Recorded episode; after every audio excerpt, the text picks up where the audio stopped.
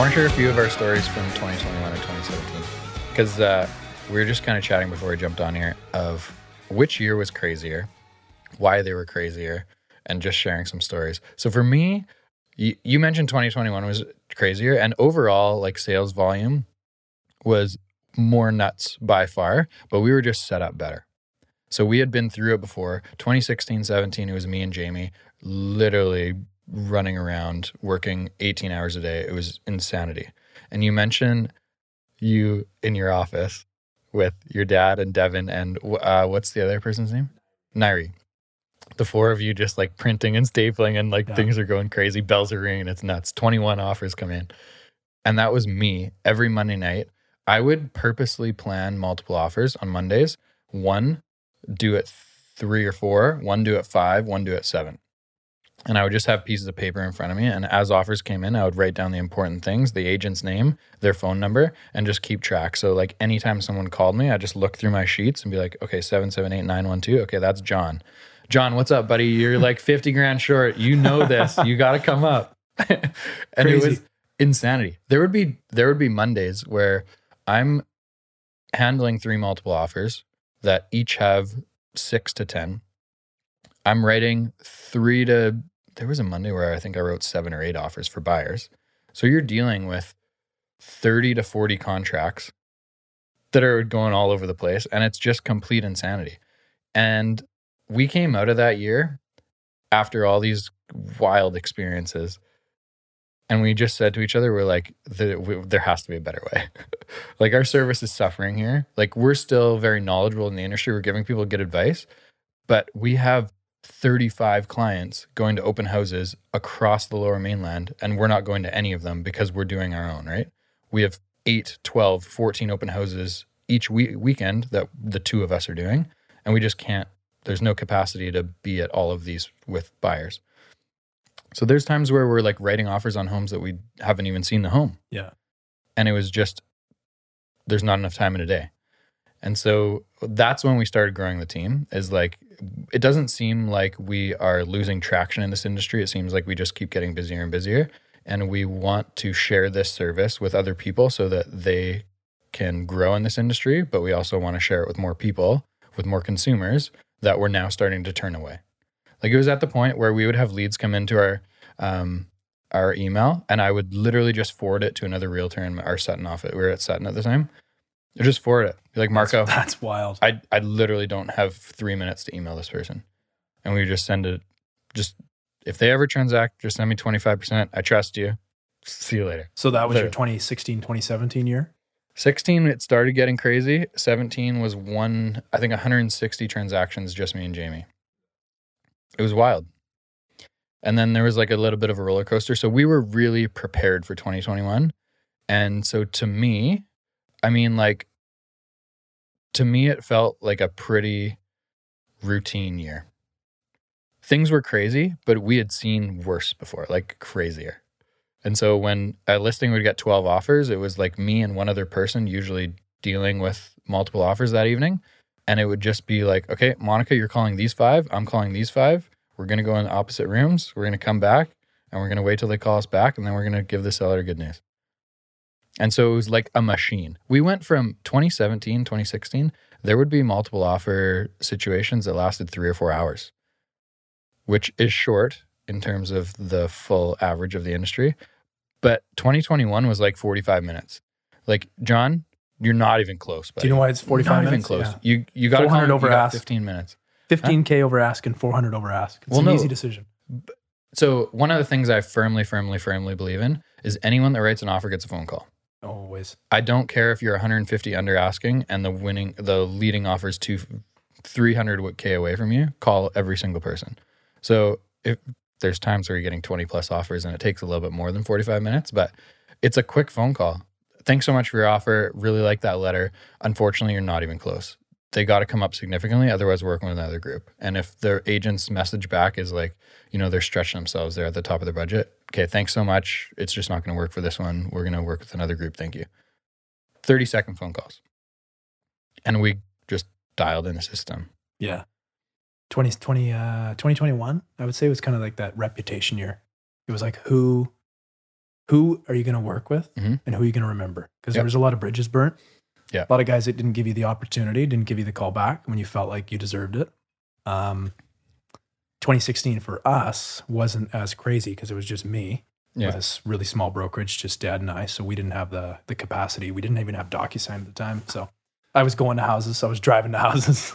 we missed an initial back to Ladner. Um, so 2021, I can say we were prepared. I wasn't prepared for the numbers. I wasn't prepared for um, multiple six figure over asking. I wasn't prepared for the seven houses that we sold sight unseen over the internet. Internet dating myself. Um, but that kind of stuff is like you buy a house over the net. That's wild without seeing it. We did that seven times in 2021. Um, the story that you were mentioning before, like um, it's probably a nice October rainy day. We had four directions on that day. Uh, the office was just brewing. It was just like it was a sight of like Looney Tunes, you know. You know when you run fast, and those little sticks are behind you. Yeah. we were like that. Dad came into the office. Dev was printing offers. Nairi was printing offers. I was on the phone. The email was like this, and you were checking it, and it was coming in. and uh, Dad came in and he looked at us and said, "What the heck's going on?" Dad, these are offers. We got like we got like 26 offers on this condo. He goes, That condo? I'm like, Yeah, he's not even nice. I'm like, Yeah, 26 people think it's nice. yeah. And um, and he looked at him, he looked at us, he stood back, he took a sip of coffee, looked at us and said, like, this is musical chairs. This will stop and you'll never see this again. And I don't think I, we will see a active market again. I think next spring will be really good. But I don't know if we are going to see the jumps that we saw. I don't know if we're going to see on a single family house 400k over ask, 600k over ask. Um, you had people going all in and borrowing from other family members Yeah. as well, and and only having Nutrigrain bars to eat for the next month. Like it was crazy. I said that after 2017. I said, Did you? I said to Jamie, like we were kind of winding down the year, November, December, whatever it is, and we go out for a beer and we're just like recapping some crazy stories. And I said, I don't know if we'll ever see this again. This was insane. Like at this point, I'm f- four years in, three and a half, four years into the industry, so I'm pretty new. But I'm like, this. How do you how do you beat that? That was wild.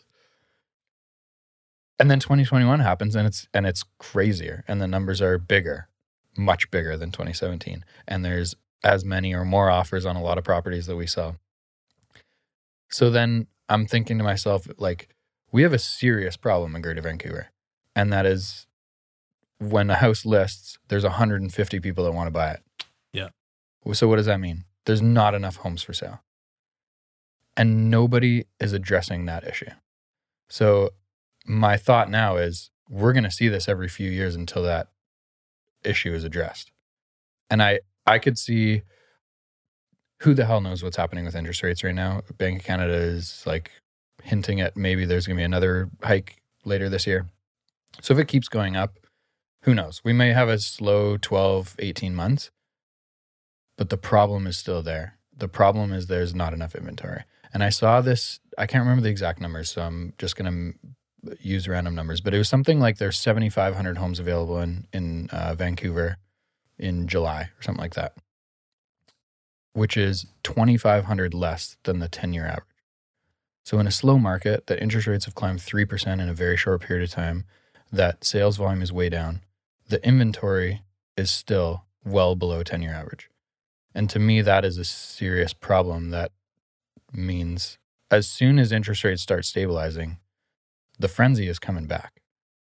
Oh, I got uh, 42, 41 as of today. Stale buyers, 41. I have, I have 41. So That's go wild. where they're gonna come in, they're gonna all have jump in. Um, it's interesting you say that because I think the next I heard this from from uh, somebody. I think the next big one that we have, and we're gonna have a big one. We have the biggest transition of generational wealth in history coming up, and I and I know that because um, anybody that's in their 60s to 70s right now are um, thinking of retiring. And I would say that's maybe the last generation that actually have things called RSPs, a paid off house, savings, and Yeah. investment property, owning a company for 40 years, not changing careers. That's not like that for, for our generation.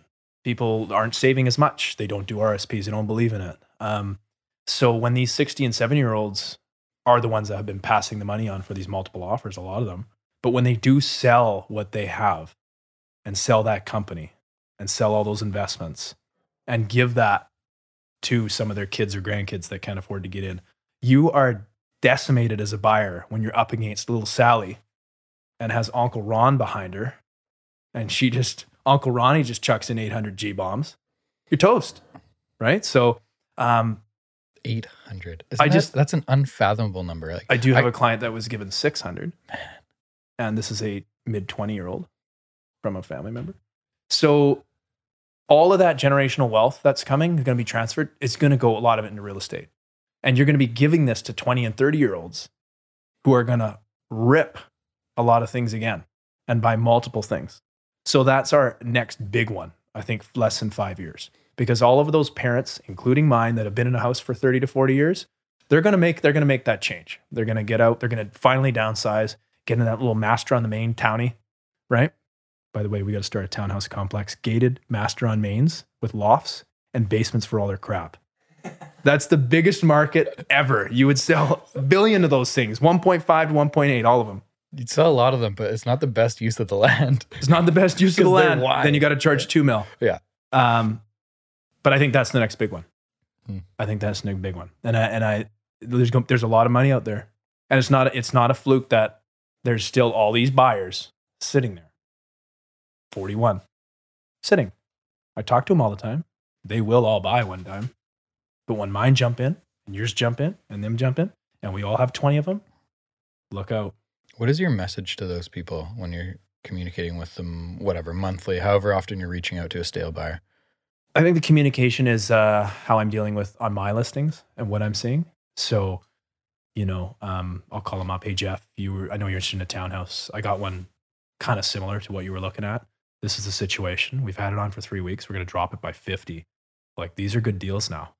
These are good deals because uh, this little 729 place that was selling for nine, why don't you, what, like, take a chance, maybe get in now before you see somebody ramp it to eight? So I let all the buyers know what I'm seeing on my stuff because that's front lines, Mhm. right?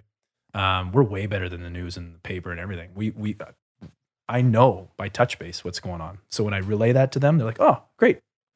So This is so this is part of the reason I we do the real estate podcast is the media there's so much fabricated crap and the the clickbaity taglines that they use are just they make me cringe every single time I see them. So part of the reason for that real estate podcast is literally just to share what is actually happening. We're not trying to convince people of anything or tell people use us as realtors. We just want consumers to be better educated than reading the Vancouver Sun or the Globe and Mail. Like it's just crap agreed. it's so this is my message to people is i've seen three outstanding buying opportunities in my career thus far a lot of it is either you're competing in the eight eight or nine years that i've been a realtor but the absolute best time i've ever seen was as soon as covid hit covid was 20 march 2020 literally overnight the world shut down and single family homes in the markets that we work in went down 20 to 25% literally overnight. There was a listing that we had that uh, was going live or planning to go live, and the world shut down. And so I post, postponed a couple weeks, but we were talking about like listing at 1.4, and it would probably get multiple offers and sell above that.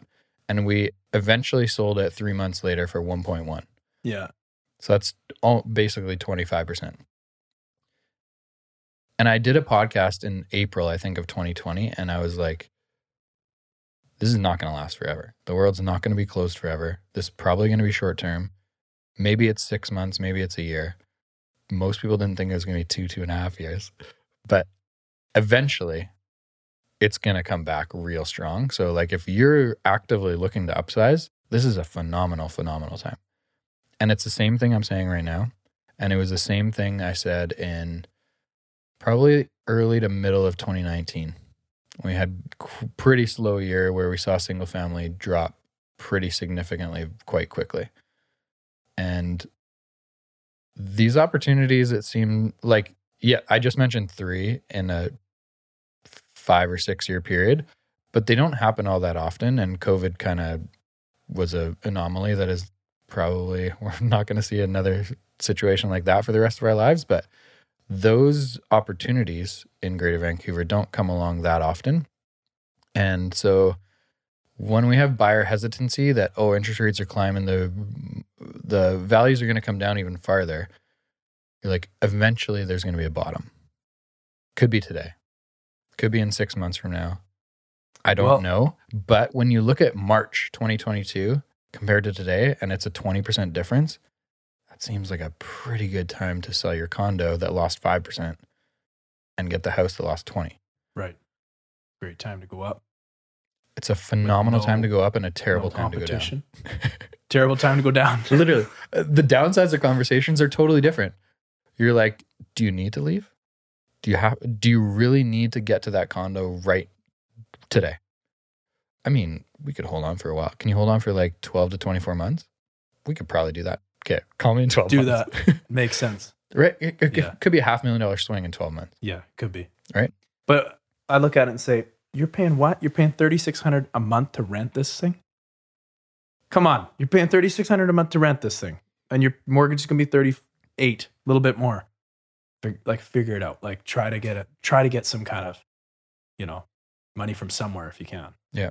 Because this rent that some people make me it's gross. The charges of rent that they're paying people.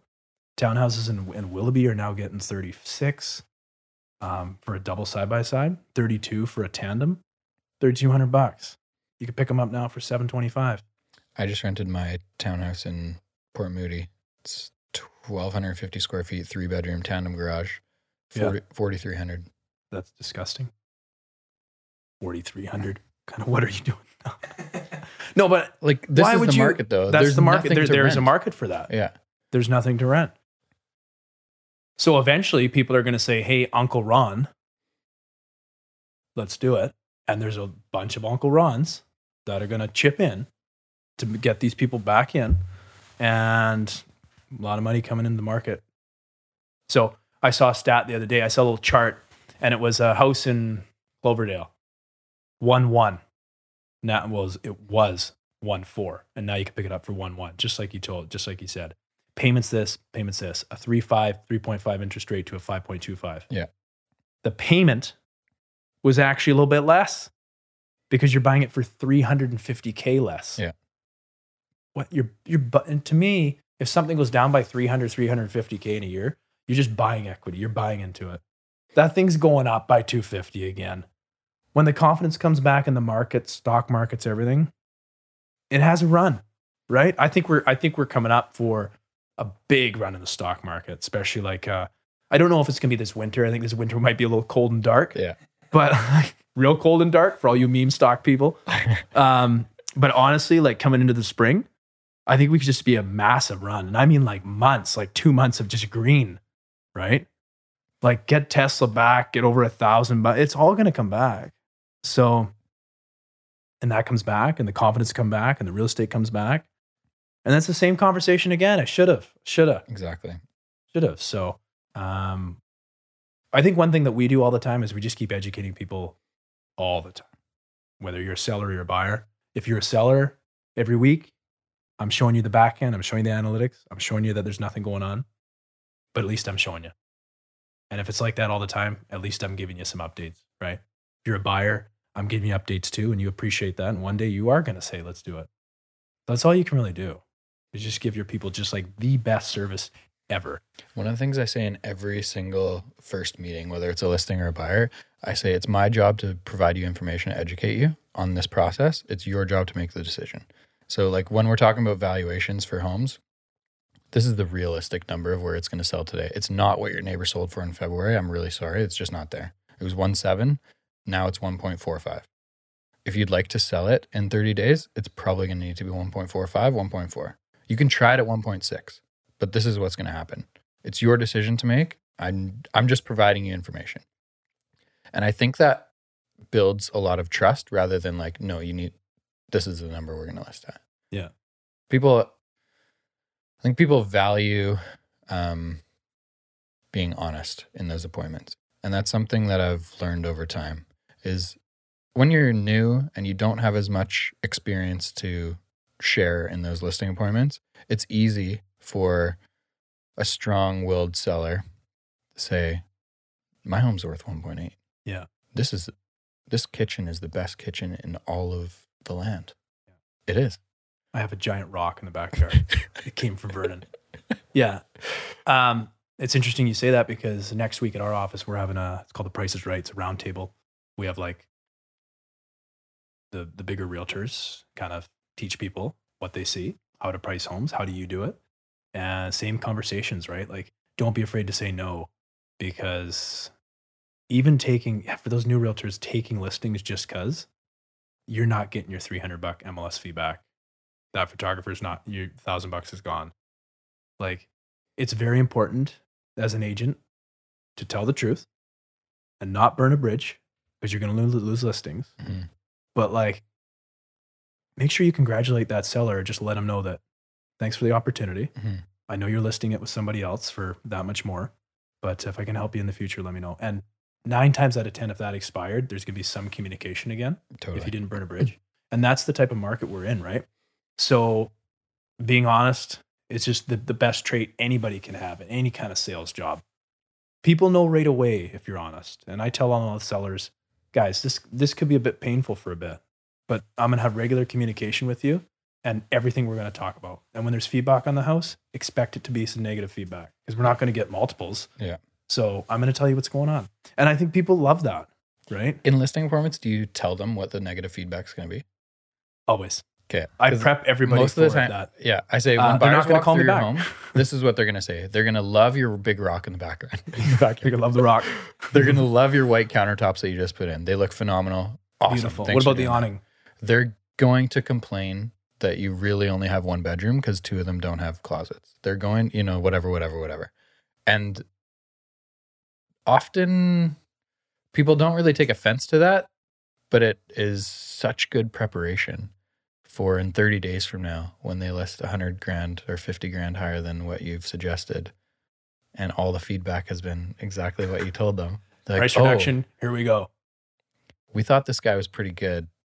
That's why we hired him, but he's very, very good. He knows exactly what's going to happen. That's a great point. situation, right? You look like an all star. Yeah. Right. Um, when you pull up to a house and it's on an interstate, and the homeowner comes to the front door and their mouth moves, but you can't hear it. Yeah. People are gonna say it's too noisy. And they tell you, you just get used to it. I don't notice anymore. I don't notice when the 351 bus flies by. Listen, guys, I couldn't even park here. Four ways are on. Like, it's important to prep people. And I always, what I always do when I sit down is I say to people, we're on the same team. Yeah. I'm going to tell you a bunch of negative stuff. You're going to hear negative stuff from other people, but we're going to get it sold. Yeah. And they love it. And they're open. After a few weeks, they're open for suggestions and changes, whatever it is, right? Yeah. So um, our percentage is, of selling is really high compared to expiring because we just keep we just keep we list it where it should be already, and so it's not that crazy, right? Unless the market is totally dead, we're pricing where we should be, and usually it is the lowest in the building right now. Usually it is the sharpest in the neighborhood, right? That's the way the market is. But if all of you people want to make a move and go to something else, the first thing that I bring in is examples of what you can buy and where it is now. People love it. They get excited. We would love a detached tie in Langley. Guess what? They're down to a million bucks now, guys, with a suite. Look at this one just sold. What does that do? They look at me like, let's get rocking, Totally.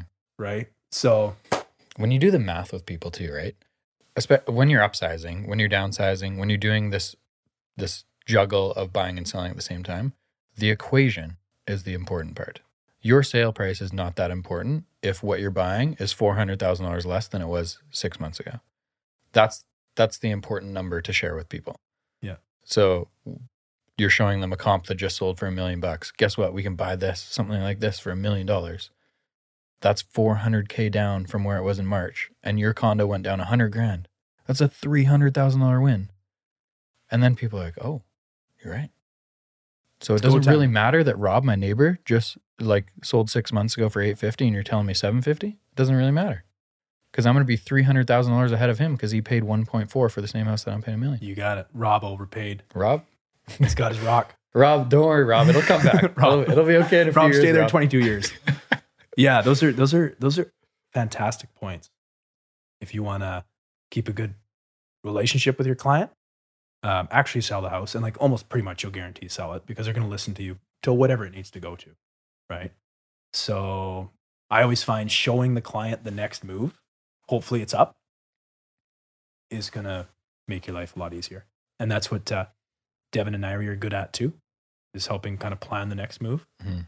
uh, communication so important. I feel like we're we over communicate so people don't feel like they're in the weeds. And um, at the end of the day, it pretty much just says, "What do you guys want to do? We'll listen to whatever you want." I'll actively tell people that I'm probably going to annoy you with how much I mess like communicate with you. You can tell me to slow down. Yeah. And rarely do they. Better than quiet. It is one of the worst possible. So basically, my goal with any client that I'm working with is proactive communication, meaning they never ask me a question. So they never say, Hey, what did that house sell for two blocks away from me? Uh, what did that buyer say walking through the house yesterday at the open house? Whatever, whatever. 100% always in front of the in front of those questions. That's the goal. And I'm trying to running a team is is a challenge because you're trying to get all of these n- bad situations that you've become better from in the past into their head, right? Mhm. You're trying to give them a thousand transactions worth of experiences. And it's very difficult to stress the importance of something as very as simple as a client messaging you saying, Hey, how did the open house go? An hour after the open house versus as you're walking out the door. Hey, we had 13 groups. We had three groups. One of them really liked the, your kitchen and your big rock. I feel like big rocks are coming back. Big rocks are coming back. You got to have the boulder. Uh, we had a meeting three weeks ago, and it was titled "Limit the Communication." Um, exactly what you just said. So, I will say to the you know other team members, you are going to get asked this, and you're going to get asked this. You need to the second you lock up, you need to send this message. I don't want to get a message saying, "Hey guys, you know, anything going on? What? How'd the inspection go? Just fire something off." the less communication that you have as a team, uh, especially being maybe one of the team leader roles, is is good on everybody's head. The group chat doesn't need to fill up with those answers, right? Just tell people what you were there for a reason. Let them know. Mhm. So all of our sellers and all of our buyers um, get the same thing. They just get that extra communication all the time, and they appreciate it. Right. It's the difference between someone walking or someone purchasing a home with you, let's say, and in five years from now, they, if your communication was lights out on top of everything, they never had to ask you a question. They are literally talking over dinner, their sp- spouse or their family or whoever, and they're saying, When do we call Ty? Versus, who should we you know, we should start reaching out to realtors to, Yeah. to sell our home, right? Little Liam just got his license. We should give him a whirl. totally. Look out, Liam. Yeah, um, I'm sure there are a lot of realtors that do that do watch this. I feel like uh, this is a really good learning curve for newer agents as well. Um, can't stress the fact that you got to join a team for a bit. Uh, you got to jump on a team. You got to be with somebody because you got to learn those thousand transactions or a hundred. I would probably say a hundred transactions in a year watching is like you could gain five years of experience. Um, Nairi didn't know what a contract looked like when she came to work for us. And we crack out a 2021 year and she's brand new. She comes into 2021, watches what goes on, and is a rock star. Acts like she's a 10 year veteran because she saw the appliance that we had to replace, how we fixed that, how we did the perimeter drainage, what to look for in inspection, where did all that asbestos go, like the testing place. You know, you learned all that. We, we, we figured it out. We got through the deals. So, newer agents in a slower market, I think you need to just join and, and talk about things all the time. You have something to talk about. Uh, deals will trickle in and they'll keep going. It's not like the 10 a month, but it's like a really learn each one now. 2021, it was like finger on the pulse. Up, uh, uh. Now I think you can really each one full learn it, learn it completely. see what we did well, be involved in the whole chat. I think it's good. Mhm. So if you are, yeah, if you are a bit newer, join something for a year. Join something for a year, you know, or two, or please don't leave. Stay forever. When when you're bringing on a new person like Nairi last year or two years ago, whenever that was, what what are you looking for in that person? Because with us, we're the question's coming because we're so selective, and we probably, I mean, honestly, I would think it's higher based on like how public we are and and like we do a lot of volume. So I would assume younger people would reach out to us more often. But I'm gonna say we probably get one to two emails a month of like new people saying, Hey, I just got licensed. I'd love to join a team. I'd love to connect with you to see if we're a good fit. And most of the time, it's just like, I'm happy to meet you for a coffee, g- answer some questions, but like, we're so selective on who we hire, like bring onto the squad. We're so selective on the personality, and like, you need to have these really important characteristics maybe is the right word but like that we can build off of and one of mm-hmm. them is you need to you need to really care about people and customer service. You can learn how to write a contract. You can you can learn from the realtors on our team how to handle multiple offers. You can learn what to look for and in, when you're walking through a home with a buyer. You can learn that stuff. I find that if you are not obsessed with like making the consumer in front of you as happy as possible for their situation, it's very challenging to teach that. I feel the same. Uh, hiring is hard. When we, Dev and I were burning out. So dad comes in, looks good. We have a couple, we have mutual clients together. I hope dad stays with me forever because he's the best, right? Um, he's a good face for the business. He's like the mascot, BCG mascot. Uh, Diane, who's our admin, client care role. Uh, I've never, I don't even know how to fill out, how to even go into uh, and do a form. Web forms, I don't even know how to do it. So Di does all of the forms, everything, preps everything. Uh, so she's amazing. She's been with us for 20 years since I started. So Dev's been with me now for three. He's been a realtor for 11. So, like, now how do we get a new person in here? What's this going to look like? I feel like a female role was important. I feel like another male role, it starts to like develop this kind of straight male thing because uh, Di's not seen. She's behind the scenes. So we wanted female. Uh, made a little video, put it out there. Forty-seven inquiries. So we had I had forty-seven um, interviews, phone calls, meetings, and it was interesting trying to meet everybody and figure out what what do you see working with us? Like where do you want to be? Okay. Um, and so Dev won that question when he got hired because his answer was one of the best I've ever heard of with anybody working. David and I were partners at the time, David Smith, and we sat down at the table and we asked Dev, where do you see working with us? And uh, Dev said, well, that's easy, guys. I'm Robin to two Batmans. And instantly he was hired. It was just the, that's the best answer, right? Like you, I feel like Robin is is the perfect fit. It's not way under. It's like you need that to operate, right? And that's Dev. Dev. Mhm. When I go through the the client, we have like a beautiful book that we sit down with because I'm going to win every listing with this book. You know, I break it out. Aiden with we're laying in the field on the farm. It's kind of like page one, heartstrings. page two, team. And people ask, well, who who's who are these people? And I say, well, it's uh, I have two two Robins to Batman, and Nairi and, Nairi and Devin are Robins to Batman. That's who they are. They're the best. So bringing that in was tough. Um, it definitely helped that I knew her from years back and a friend with her husband. Uh, I sold her three of her homes.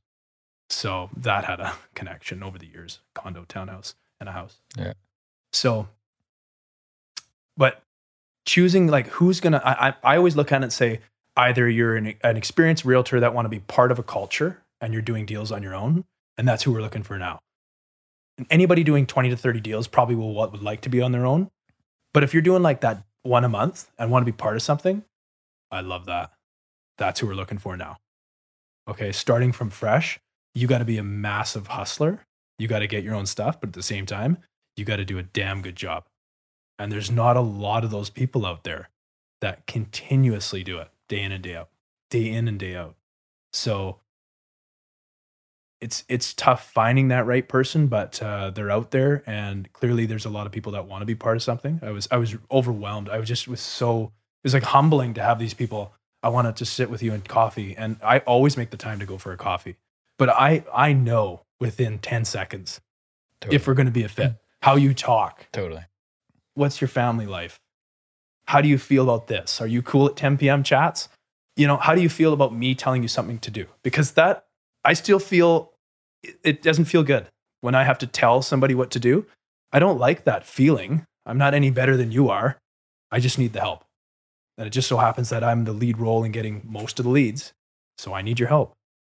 So Devin and Nairi, I hope they are with me right to the right to the end of being in real estate. They're just that's the type of people they are. What do you guys do, if much, but like culture wise? Do you hang out much together Um, outside of talking about That's a that's a great question. We uh obviously we have like our outside things that we do. We don't hang out too much. Um birthdays, things like that for sure. Christmas, birthdays, we'll hang out. But like on a Saturday night, will I go to Dev's house? No, I'll go play a round of golf with Dev. But I feel like you don't want to get too too close. Uh, the last partnership that I had, great partnership, great guy. We hung out more as friends. Mm. So I think the friendship turning into business and then figuring out that fine line. Work is work. There's expectations. Getting really, really close, maybe not my thing, right? You're you're a great buddy. Dev's a great guy. I love to golf with you. But like hanging out every Thursday, probably not. Probably not. That's just my my thing. I feel like we're we're really good where it's at. We each respect each other. We each can go for a round of golf. Talk about life, talk about work. Dev's wedding's coming up. Excited to go to Mexico with him. But it's probably not a, a weekly thing for sure. That's just I feel like it it really sets it the business is great like that. I, I don't want it to be crossed where you feel very complacent. Maybe you're just you're you get really, really comfortable. Um Ty, you know, like I'm not gonna do an open house on the weekend because I was giving her and I'm hungover and I, I I don't really don't care. Like let's we, we got these this day, we got to do it. Let's make it work. Yeah. So that's just how I feel. But I think that like if we don't really have that problem, we I feel like we've been pretty lucky in terms of who we brought on the team. That we have a few phenomenal personalities that just naturally jive. So when we do do these team event things, whether it's like a birthday or like Christmas parties or I try to I try to meet with each realtor individually every 1 to 2 months just take them for a beer. How's your life? Like, try to, sure, real estate stuff comes up, but it's more like, how are you? What are you doing? I know we- we've been busy the last few months. How you doing mentally? Like, it, this is a fucking draining career. Are you like love that. exercising? Are you, Yeah. you know, how's the girlfriend doing? Whatever, whatever, whatever. Just to try to like, I love the people on our team and I really enjoy the relationship building, but I completely agree that it it needs to be professional most of the time. And we we went away this year. We've been talking about doing this for a long time, like the realtors going on a trip somewhere. yeah, didn't you go to Palm Springs? Yeah. Yeah. And we we've been talking about Whistler for a while, but it's like so close that we're trying to book it last second and like realtors are never ever going to have the same days available last second. So, we're just like screw it. We're going to California. We're going for 4 nights. You're booking it off 2 months in advance. Everyone's going to be there. We did it from like Sunday to Thursday. So if we had open houses, we did them on Saturday the day before Yeah. and then we were back by Thursday night. So it was whatever. And people were working down there. I think we sold two places while we were there for four days, but like it was so much fun to just have like a little bit of a different uh, environment relationship with each. You know, we're drinking and going out for dinner and like doing fun stuff. You see a different side. of Totally. You see per- people, People. right? People rather than professionals, right? You not that I ever wear a tie, but like this like suit and tie mentality where you're putting on the professional Denny face in front of clients and and you're taking this role of education in real estate very seriously versus like just hanging out, having a beer, watching a football game, you know, like Or- whatever it is. You got hammered on a swan in the pool. One of us may have. It wasn't me. okay. but at the same time, I appreciate how you explain that in like it shouldn't be a friendship, it should be a business relationship that works well because our personalities get along.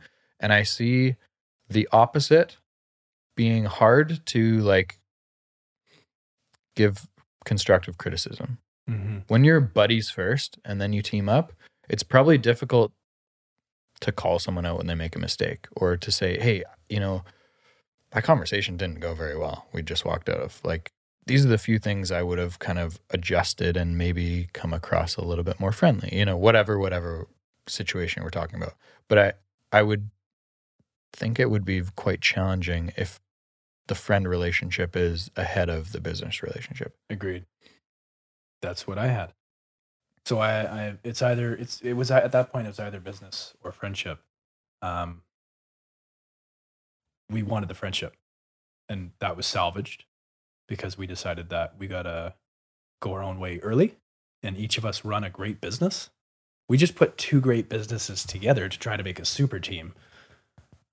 But when each of you are doing a lot and you're not seeing each other's stuff and clients, what's really the point? Yeah. Like, uh, transactions are being done. I was never meeting the seller. I was never going into the house. I just knew there was a photo shoot. It was selling. I was getting a portion of the commission. Well, what's kind of the point of that? You're running a great business. Let's just do our own thing. Offices side by side still. Great business, great business, better. Um, bringing in the team members that were not close before, but like I know you, you're a good, good dude. You're an awesome girl. Way better. Good. We're we're jiving. We're we're like rocking. Like, um, good morning, guys. Talk to you tomorrow, guys. It's just the culture. I I get it. Mhm. Uh, my fear now is bringing in one that not only fits, but but fits with each personality, Mhm. right? Um, because the more fun you have, the more the more business you'll do, and um, everybody wins. And that's what works with our team. Uh, everybody wins on every deal. Everybody's compensated on every deal, no matter if you touch it or not. That's why this group right now works. Can't give the pie to 20 people, but we can give the pie to what we have. Interesting. That's how we roll. And the attitude is great. Every night when there's a deal, everybody says, awesome work, guys, because everybody gets a portion of that. And that's what I've, uh, I interviewed maybe 15 teams before we started to learn. Okay, what's the lowest turnover? How are you keeping people? And how are people like excited about every deal? Um, Diane, how's she going to get excited about a condo sale? She just did the paperwork. But what she does get excited about when she gets a portion of that, a set amount, every deal. She did 10 a month, 10 times that, oh, bang, extra, extra bonus. So celebrate the wins. I mean, like I get that tattooed. Celebrate the wins. We all win. We all smash that gong. So that's why right, right now it feels it feels good. Growing it from here, it's just not it's not possible to make that work. So that's how we run it, and that's how we uh, keep that. There's just that constant excitement. It's interesting when we, me and Jamie started bringing on other agents. We met with, would you say 10? We made like 15 teams. Yeah, I don't think we met that Fraser many. Valley has a lot. Yeah. We have a lot in our office.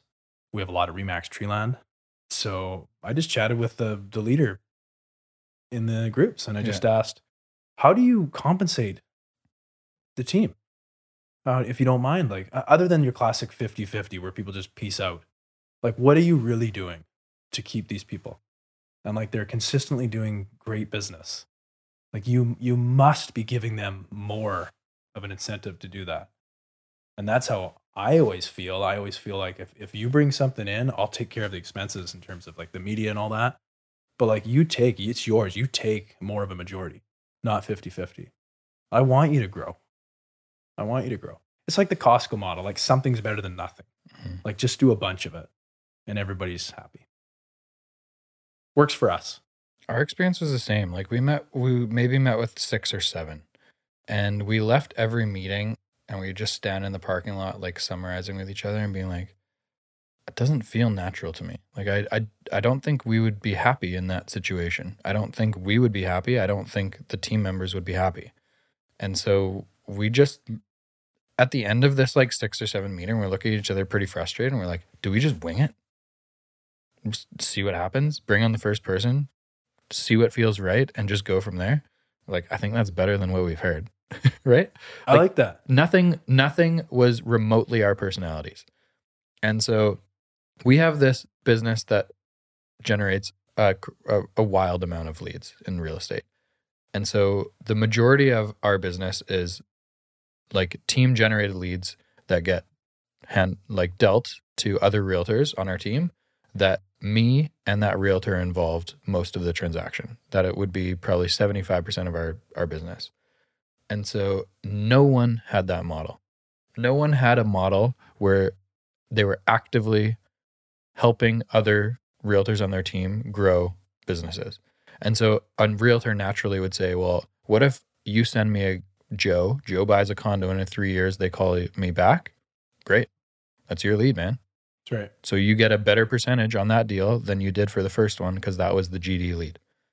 But like we want you to treat that person like gold. We want you to follow up every 6 months and ask them how they're doing and their family and their dog and all that kind of stuff. We want you to actively invite them to our GD parties. We want you to go have a beer with them at those GD parties and we want them to call you. And so your business is growing inside of this GD business. Everybody wins. And no one, literally no one we talked to did anything remotely close to that. It was mostly like, I take all the listings, you can help me with the buyer, you can take 25, 50, whatever percent of that buyer, but that's always going to be my lead. When Joe calls us back, it's my lead. People I again get out. the listing. Totally. You're not going to last. Totally. And we're like, how many people do you have on your team? Seven. How many of them have been there more, more than two years? One. Well, it's takes so much time to educate newer realtors into this like system of service that we're developing. Yeah. And so if they're leaving without even getting to the end of that like education of this service, it's costing so much time and is it is it even worth you might as well just do the transactions yourself, right? If you're the the young person, yeah, do it yourself. If you're going to get host, I mean, Yeah. what's the point of all of it for 25% if you brought it in? It's not. that you're going to leave. Yeah. Right.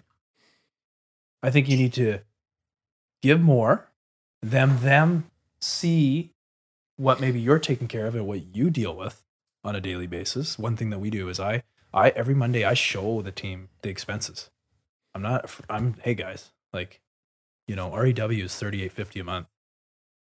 It's, it's just coming out monthly. There it is, right? And I think they look at it, and, oh my god, you know, you just order notepads, the guy's seven grand. Oh my, you know, I think it's if, if they see that too, there's like this mutual respect of I'm I'm really good here. Like I got a seat here. Uh, you you take on all that risk. So either I'm okay taking a little bit less, or that's amazing that you're giving me more, and they're gonna stay. Right? I think it's they have to see what you take on. Uh, we we started doing that 2 years ago. It's it's a bit awkward, right? When you're like sharing income and expense statements with other realtors that are newer in the business and they're thinking, "Holy shit, that guy makes a lot of money compared to I did 4 deals this year." right. But then you're also sharing the expenses and knowing that you're starting negative a few hundred thousand dollars in the hole every year because that's how much your business costs to run every year. It's intimidating. And so in a slow year, that number looks pretty friggin' small and it takes a lot to get to zero, right? To break even.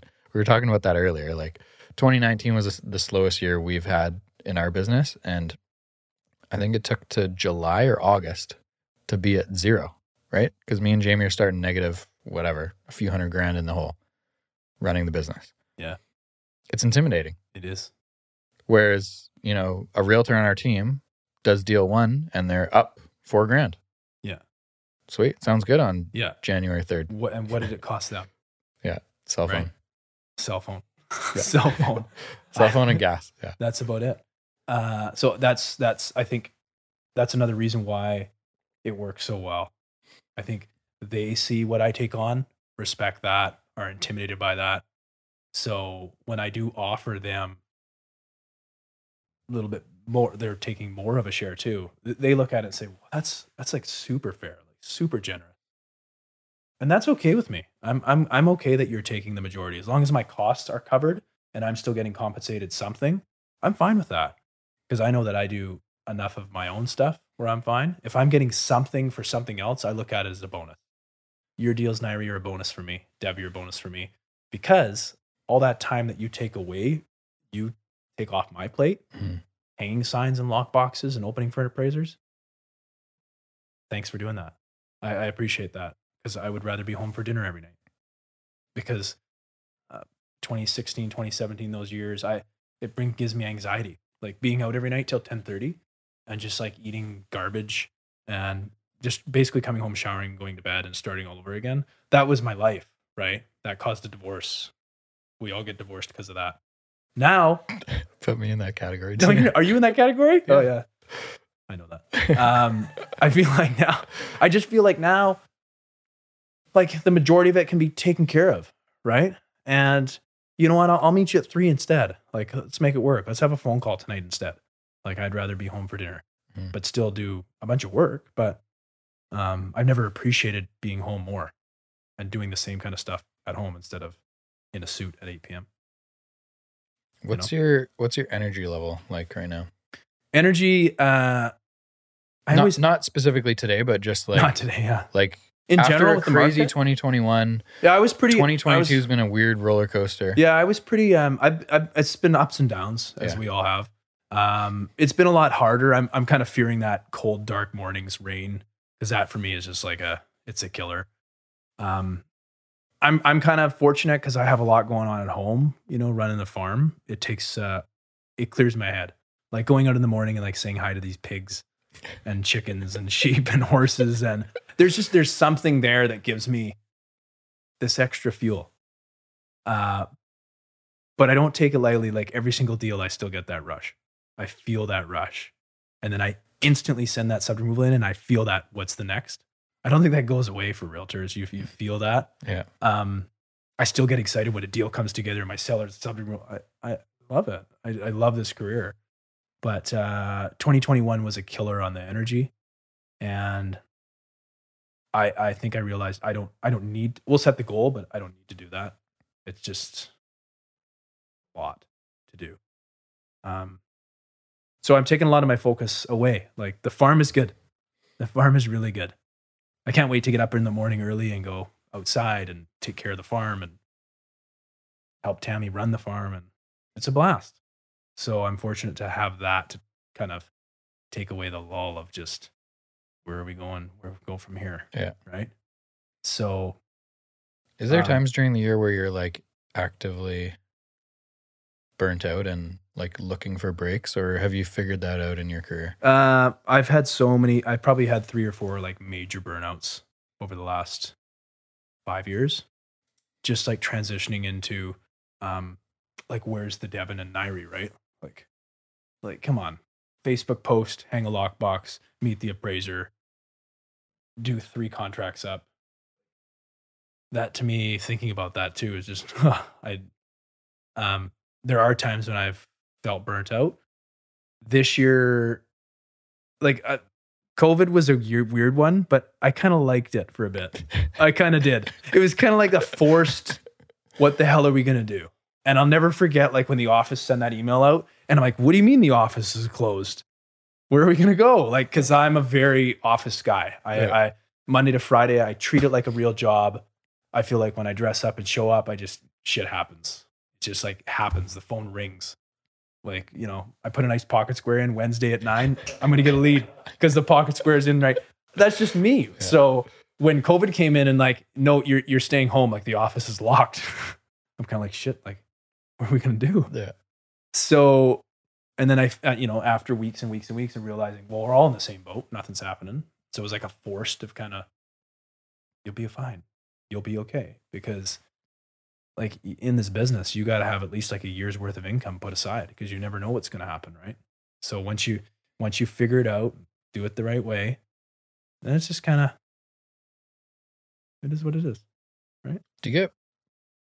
Do you ever get exhausted with social media? Yeah. It's a lot. It's a lot to stay on because the more and more that you're on there, and I and uh, I lo- I like to do it. I like to show people the day in and day out. Um, my business has exploded from it.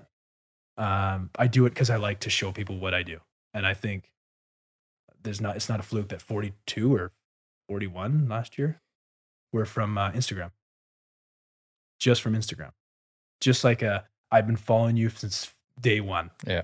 and I'd be like, that's awesome. That's so cool. You know, like my videos were ghetto before. Yeah. now I have a videographer. Done. Done Yeah. deal. I'm with him forever. Yeah. Those people aren't leaving me. Yeah. It's uh it is hard, just like anything else. It's, hard to stay on all the time. But I think the beautiful thing about just um, forget posts, right? Forget the flashy picture and that and and the little quote. But like I think I think just like the the the power of Instagram stories shows people how you're feeling, how you're looking, what you're what you got going on, your attitude from morning to night. And it's hard to put on a show all the time. Yeah. It's hard to it's hard to fake all that all the time. Yeah. So my gold mine has been this is what I got going on. And this is how I feel about this client. And this is a rock star win. This is a crazy loss. I lost eight grand on this listing. They canceled it. People love to see that. They love to see real life, right? Go home. I'll feed some pigs. You should see the, the reactions. Like, I get like two people comment about real estate a day, 40 people about feeding the pigs. I want to see these pigs. Bring up like pigs, like because we train them now to sit. They sit. Hilarious. Bruno, he sits. Um, so that's been for me. That's been a gold mine, and it is hard to stay on. But um, no matter what, no matter how I'm feeling, no matter how I'm dressed, when I'm home and just workout gear, just this is it. Show a little something, tell a story, right? The reason I ask you is because I enjoy social media too. I enjoy this. I enjoy sharing clips of cool conversations with wicked people that are doing cool things. I enjoy sharing good and bad stories about real estate, but it is exhausting doing it mentally, physically, for some strange reason. I don't know why. But when I, I really enjoy the process of doing it, but afterwards I can feel fatigue. And so naturally, I find Talking myself about it, doing it. doing it. Yeah. So like we'll have video days with we have a couple videographers now, and Kylie will show up, and I'll do like an hour worth of little clip videos that she makes, and there's eight or nine of them in an hour. People think this takes weeks to produce. Yeah. It takes 45 minutes for me to do this with Yeah. her. But at the end, I feel tired. And so I don't know what it is about it, whether it's like the maybe it's less natural because there's a camera in your face and you're you're like trying to be an educator and be animated and like Say the right thing. t- sure. I think you're getting so involved with the topics and Yeah. giving your just your full feeling on it and your expressions. I think you give that and then oh how do I feel? Oh yeah, that. Yeah. And how do I feel? Oh yeah, that. Like it is it is tough. It is. You know, try to bang out 20 TikToks. It- I'm like, man, I don't know if I got another one in me, man. Can I just skip? Like, let's just get a jump rope and Yeah. just skip. Like, uh, Yeah. yeah. I know what you mean and so because you're very passionate about what you do. Absolutely. And so I watch your stuff and I see, man, this guy never takes a goddamn break. But I get that. but for me per like this is where I'm going with this is I I personally tried to not do social media for the month of August. I was like August is normally a slow month for us. I'm going away for a week or so. I I'm just going to like take it easy and I feel refreshed. I bet. And like I came back after the Labor Day long weekend and I text Carl. I was like, We're doing a lot of podcasts this fall. Because you feel good. Yeah. So one thing that I stopped doing, so I still show people what I do. I don't scroll. Yeah. So I, I so I don't even see what's going on. Yeah. When I'm at home at night, like, and it's about eight thirty to nine thirty, and like we're kind of catching up on emails or just having a tea or whatever. I feel like an old man. Have a tea every night, but uh, that's when I'll maybe take a look.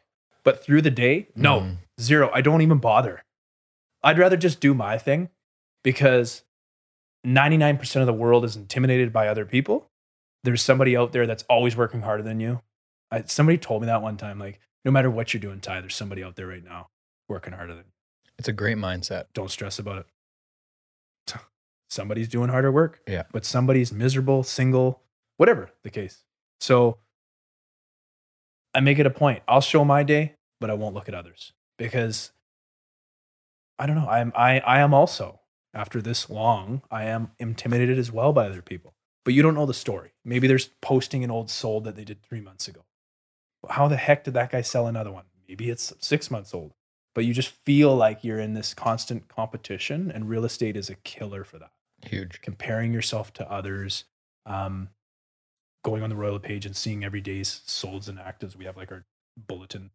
I don't look at that. I'd rather not. In fact, everybody knows medallion and medallion stats and all this stuff. I don't look at it till December 31st. I don't log in. I'd rather not. I don't I've never logged in during the year. And some people have that on a separate screen on their desk and watch it. Uh, oh, oh, uh, that's no, I don't want that. It doesn't make a difference. It, it doesn't make a difference. And, and it shouldn't make a difference. And who cares where you are in this medallion? Nobody cares about your medallion. Just do what you're good at. Maybe uh, tap into the world later on. So that's something that I started to do. And it's really like just giving my head a break because it's a lot. Um, but my gold mine is that. So it's part of my business, right? But just showing my day to day, that's it. So um, it's been an incredible, it just an incredible tool to just be able to scale and to like confidently say, this is how you do 100 plus deals. This is how you can do 100 plus deals. It's actually not that hard to do 100 plus deals. If you do a good job, if you just did that 10 times the, the work on one person, you're just going to build all these gophers. We have all these gophers out there, and all they do is just shout out our name. Somebody says real estate, you've talked to Ty, right? That's what you want. And I tell Dev and Nairi, I'm like, let's let's go over the top. I know they moved in, they were a little pissed off. Uh, they were a little upset with the carpet. Get the carpet guy there, and that guy's stove. I, that element wasn't broken. Let's buy him a new stove. That's it. That's that's like, you're gonna do what, Ty?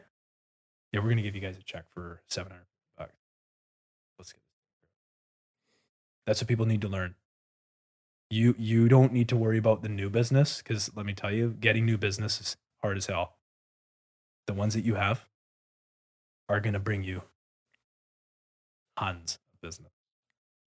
Gary Vee talks about that all the time with like people asking him in in uh, conferences or whatever, how do you gain a following? And he's like, what are you doing with your current following? How many followers do you have? A thousand. How many comments do you get on a photo? Three, seven. Do you reply to everyone? No. There you go. That's it. That's a good point. Don't like the new business will come naturally. When you are treating your current database, your current clientele, your current consumer like they are the most important human in the entire world, it snowballs very quickly. Yeah. And that is such a good example. Like it was something I learned very early from Jamie, and Jamie is phenomenal at this. Possession day. Someone's unhappy because there's one crumb on the on the countertop. It is completely unnecessary to pay four hundred dollars for a cleaner. Cleaner's in, in there in twenty minutes. I'll do it. Complete. You could literally just pick the crumb and flick it out the window. Like it's such small things, but it's it's the uh, it's the care for the person really valuing the entire experience with you, and if that is somewhat sour at the end, the difference of who are we talking about? Rob, Rob previously calling you back in five years, or Dude, hey, let's let's call our friend Kevin. if the Kevin is- finale was gold, yeah, that's it. that's it. we and sometimes like unfortunately sometimes it's a it's a break even or maybe a loss or what you might think is a loss but it's not um we had that situation uh during during the madness i think this was april one of our clients paid uh it was a cloverdale record for over asking like 526000 over uh, price on a detached yeah one six list we got it for what two almost two two um 29 offers. I was the winning offer. Yay. I know those ones don't feel good. so, but they, they, now they both sold their places and knocked it out of the park. So we're all in the same market, Sure. right? Rocked it, rocked it, Sure. bought high. We get the possession. They are phys- they you can see they're they're drained. They went to the lawyers and did the old you know didn't have that. They took everything out. And uh, we open the front door and smell gas. And so we close the door. We smell it's strong smell. So we call hydro and there's a leak uh, coming out of the hot water demand fitting, pouring out the gas. So when the sellers were moving out, they had all their like fishing rods and all the stuff in the utility room. So when they went to move it all out, it cracked the pipe and it leaked gas. So now it's been like this leaking gas for three days. It's been vacant. So uh, we call up immediately call Terasen and Fortis. They, they shut it off. Um, figure out that the unit's broken. It needs to be replaced. Of which it's they're five grand, right? It's one of those combo units, so it's the hot water tank and the hot water on demand. There's no boiler anymore for the Yeah. in-floor heat. So it's fifty eight hundred dollars installed, right? Um, these people are what I would they were broke. They, they they put it all in on this house, and it was an emotional nightmare through the whole thing. Call the other agent, not willing to chip in at all. Sellers are not willing to chip in at all. I'm sitting there. Well, we know where this is going to go, right? So they're like, Ty, we just we can't afford to pay this. And I'm like, guys, let me let me leave it with me. I'll figure this out and I'll come back. And so cleaners are there, carpet cleaners are there. They're all, they're happy because that's happening, but they're stressed because they have no water, no heat. So I just go and get a draft to them. They obviously were not expecting that. Um, and you know they immediately wanted to give it back because they were super grateful people. But I said, guys, like we, this is it. This this house is complete with this. It should have been working. Let's just move on. Let's move on. I don't want to. Don't write me any big. I don't want to know. Don't tell people about this. I won't mention it to anybody. Let's just make it work. And I left there and like, it wasn't. It wasn't the thing like I'm gonna get future business. It was like these people were all in, and it's the least I could have done to make them back to here, like on a high again. They were on that high. And the messages that I got after from both of them were they, they just the most genuine, just like thankful humans. And like, like not even like to thank you, Ty. Like you just you're a good good person, Ty.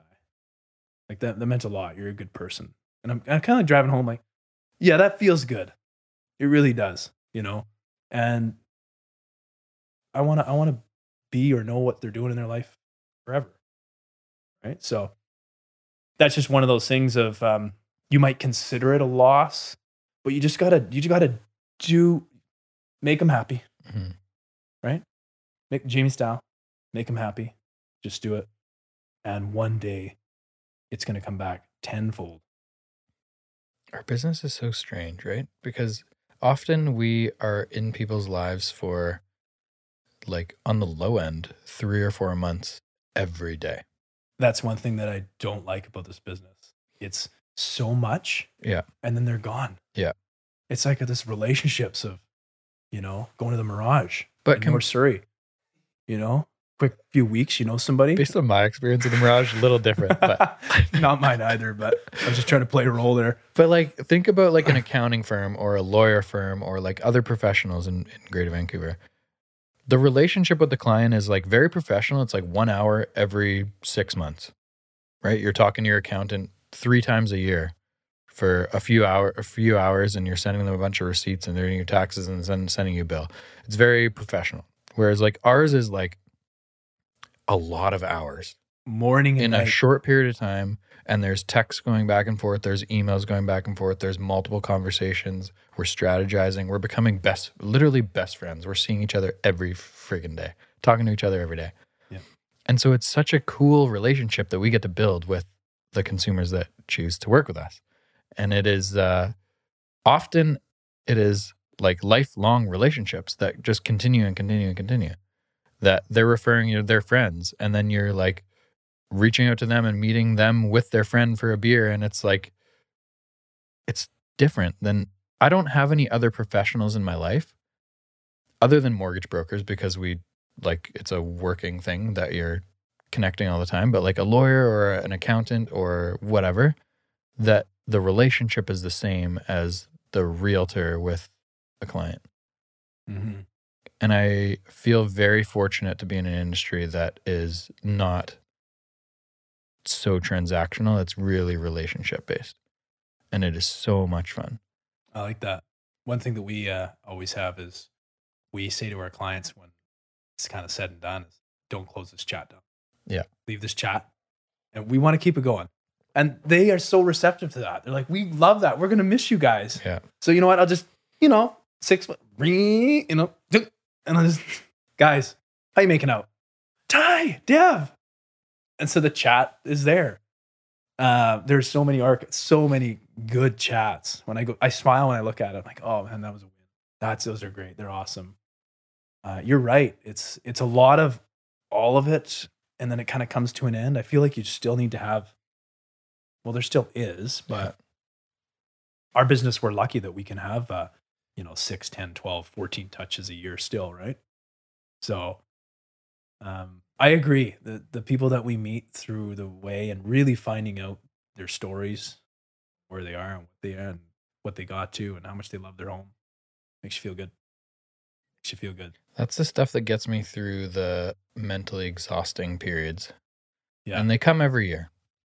Naturally, our business is pretty cyclical and we have a n- very busy spring season. Usually, July and August are slower. Usually, September, October are busier. Usually, December is slow. So, we kind of naturally get these like breaks where it's easy to get away. Your phone's not ringing like crazy. You're not getting 140 emails a day, you're getting 20. It's different. And so naturally we have these like opportunities to refresh ourselves. But in those like moments in 2017 and 2021 in May and June when you're at the towards the end of the busy season and you're fucking exhausted. Yeah. It's those like texts and those reminders and those phone calls and those emails with like people that are so excited about every correspondence with you because they're achieving this like wicked goal. It's it propels you and it gets you out of bed and it like makes you stay up late and uh I don't know other industries that have this type of relationship with a client. And it's very very cool. That's why I love this industry so much. Yeah. The uh, the highs and lows, they're Yeah. there. Oh yeah. Um, one thing that I've never learned really is uh, what's kind of enough. When you're too busy, you're you say you're too busy, but then when it dies off ever so slightly, you're like, I wish I was there again. you know that feeling? For sure. And it just it goes to crickets. Yeah. You're, you're not even like somewhat slower. You are crickets. It's either it seems like it's that way. We're slow or we're cooking. Yeah. There's no like Dan Corsie mode. You know, two deals a month. It doesn't exist. No. I like that No. mode. Um, I look back and like think of, you know, for anybody that that wants to kill it and crush it, and you don't have the help. And 2021, for example, I remember I'm in this. I'm in. I'm in a presentation with an older couple that didn't have DocuSign and needed the just needed me there to go through all this. And I'm sitting there, and I remember finishing their house sold, crazy hugs, had the tea, and I'm, you know, this is face down for like two hours in a market where I had three buyers writing. We had four multiple offers. And I'm like, oh no, when I got to turn this over. So I turn this over and I have 67 WhatsApp chat green marks. And so I'm sitting in the truck for three hours, like just like just responding to all of these chats. And I message Dev and I'm like, this is crazy, Dev. I like screenshotted it. I'm like, this is, I can't do this. I, I can't do this anymore. Like we need help. And that's when Nairi came on. Um, so if you really want to be busy and think it, you will handle it for a while. But I can't stress enough like hiring the right help out of the gate, out of the gate, because that uh, that probably took like three years off my life. Those sixty-seven green circles. That's crazy right? And everybody's very high stressed, so you got to remember in a in a in an active market, it's very emotional. It's like people don't think about things, right? The roof's leaking. Ty, what do we do? We need forty grand off. Nobody like. Well, listen, it's it's maybe five grand to fix those couple of boards. Like, let's just calm down. Yeah. Um. So I still, still to this day, I don't know. I don't, I don't know what I what I like or what I want. I, I like to be busy. I don't like to be crickets. But when it really dies off and turns off, now I'm kind of enjoying it a lot. Like I, I've had a couple days lately where it's been like nothing. And I'm like out back, like cleaning the sheep pen. Like loading some hay. This is kind of nice too. It's nice too. Because if you're a really good agent and you're good at what you do, business will always come. That's one thing that dad told me is that like there's a bit of a lull, but get ready. Bunch are coming. Do a good job. And it, it's it's like that. Our business is like it's just steady flow. And again, those flyers that I did, those notepads I did, those door hangers I did, none of them came from that. It came from the guy where I replaced his $5,800 hot water machine.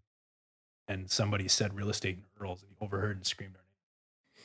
That's where it comes from, right? One thing Jamie mentioned to me, I think it was my first summer. I got licensed in 2014 March. So it was like Aug- July or August and it starts slowing and I'm like literally not knowing what the hell to do with myself. I have 15 minutes free. I have no clue what to do. What am I supposed to do? Jamie, what am I supposed to do?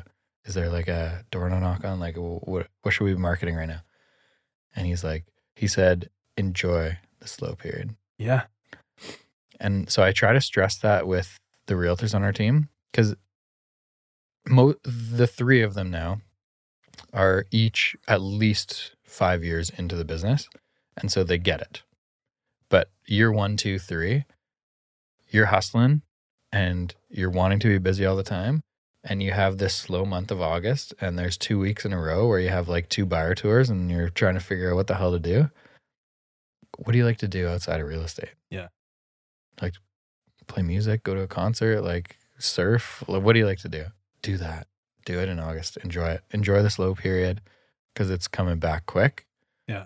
And then you're going to be asking me to start covering showings again. And like, you're going to be just overwhelmed. Yeah, I never appreciated like going to a concert for a night or just going away and like it's crazy when you go away for a weekend. Maybe it's two nights, maybe it's one, and it feels like a week for us because you're just not used to that change of environment, right?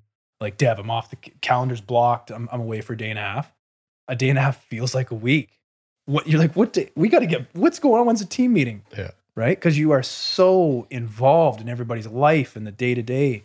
So I agree with that. Like th- those slow times and like go for that picnic, go for that bike ride, go to that concert, go for a night to Whistler. It's good for your head. And you'll be a better realtor when you step back from it. 100%. Do you take days off? N- no, Is there a day off set that you take? absolutely not. Okay. So for, for no them, they have that. set days. Um, I just kind of start the week. I figure out that okay, these days are going to be a little slower for me, and I'll I'll block that off as I go. Uh, but I'm the same. I don't have a set day. A lot of people do have that. I think if you're newer, you shouldn't do that. You just got to do what you got go when you got to go. But um, you do got to take time. I think everyone is very different. And I think everyone balance is different. This like I myth of work life balance is is garbage. It every single person I think needs to figure out what is the balance for them. And for me, I value the people that choose to work with us so much that if they text me and I say I have a day off and I don't reply for 24 hours, I'm doing them a disservice. So I really firmly believe that I'm I can take I can go away on a vacation, but my phone is always with me. I'm always answering text messages, I'm in the WhatsApp groups, I'm answering emails. Yeah. I just if I'm on the other end of that message and it's a 24-hour return time, I'm not impressed and I'm not using that No, person. now we're stressed at 15 minutes. I'm like, yo, 100%. yo, dad, did you? What happened to you, son? I look at my emails Tuesday at nine. Yeah. Come on. Um, And it's one of those I'm kind of the that- same. I'm I'm the Yeah. same as you. I just go with the flow. When I go away, I'm still on, and I'm messaging people right away. But I'm I'm loving the fact that I'm golfing here in California. Yeah. Right. Or I'm I'm I'm having lunch here. but in between shots I'm messaging like I'm emailing people back. but where else can you do that? totally. There's not many other things where you can actively sell a house while counting up your triple bogey. You know what I mean? Um, and that's why people, I think, yeah, it's it's a great it's a great career, but man, do you have to work hard? Do you have to do a, just a damn good job to be day in and day out, day in and day out. So the thing that I I realized that uh, over the years, I realized that I did. The more people that come into my office, new people, and like want to say hi, say like, I just want to come in and introduce myself. Such a compliment for people to see the good and hard work, you know, and recognize that as a as another realtor, as another colleague, to recognize good hard work. That feels good. So I know we're doing something. It's almost weird to think about. Like, because I look at you as one of, if not the leader in Greater Vancouver real estate for the way service and marketing is supposed to be. I'd like to put our team in that category, but like, there's very few. And so, as a new realtor, like, I have a, a friend from high school who just got a real estate license, and he was over here a couple nights ago, and Just got Ask- it. uh, like six months ago, maybe something like that. Good luck, buddy. Good so a lot of the, his conversation, he, he just hears so many things from so many different people. He's Yeah. like, someone told him, you gotta spend money on REW. Another person told him is like, you gotta do this. Another person is like, you gotta cold call six hours a day. Another person's Oh like, yeah. right? There's so many things. And, and he's like, Denny, you've done it well. What the hell am I supposed to listen to? What Yeah. am I supposed to do? And so it's just like, it's entertaining. It's, it's, uh, it's challenging to give advice because my story is going to be very different than his story is going to be very different than your story. You got to figure out what, what you can stay consistent with. And that was my big, um, I guess, summary of the whole conversation was consistency. Pick something and you got to do it consistently and continue to get better. Whether that is social media, whether that is door knocking and cold calling, whether that is like there's no point, literally zero point. You're just throwing money away if you donate $5,000 to realtor.ca for 2 months. Yeah. It's, it doesn't work. Are you prepared to do that for the next 10 years?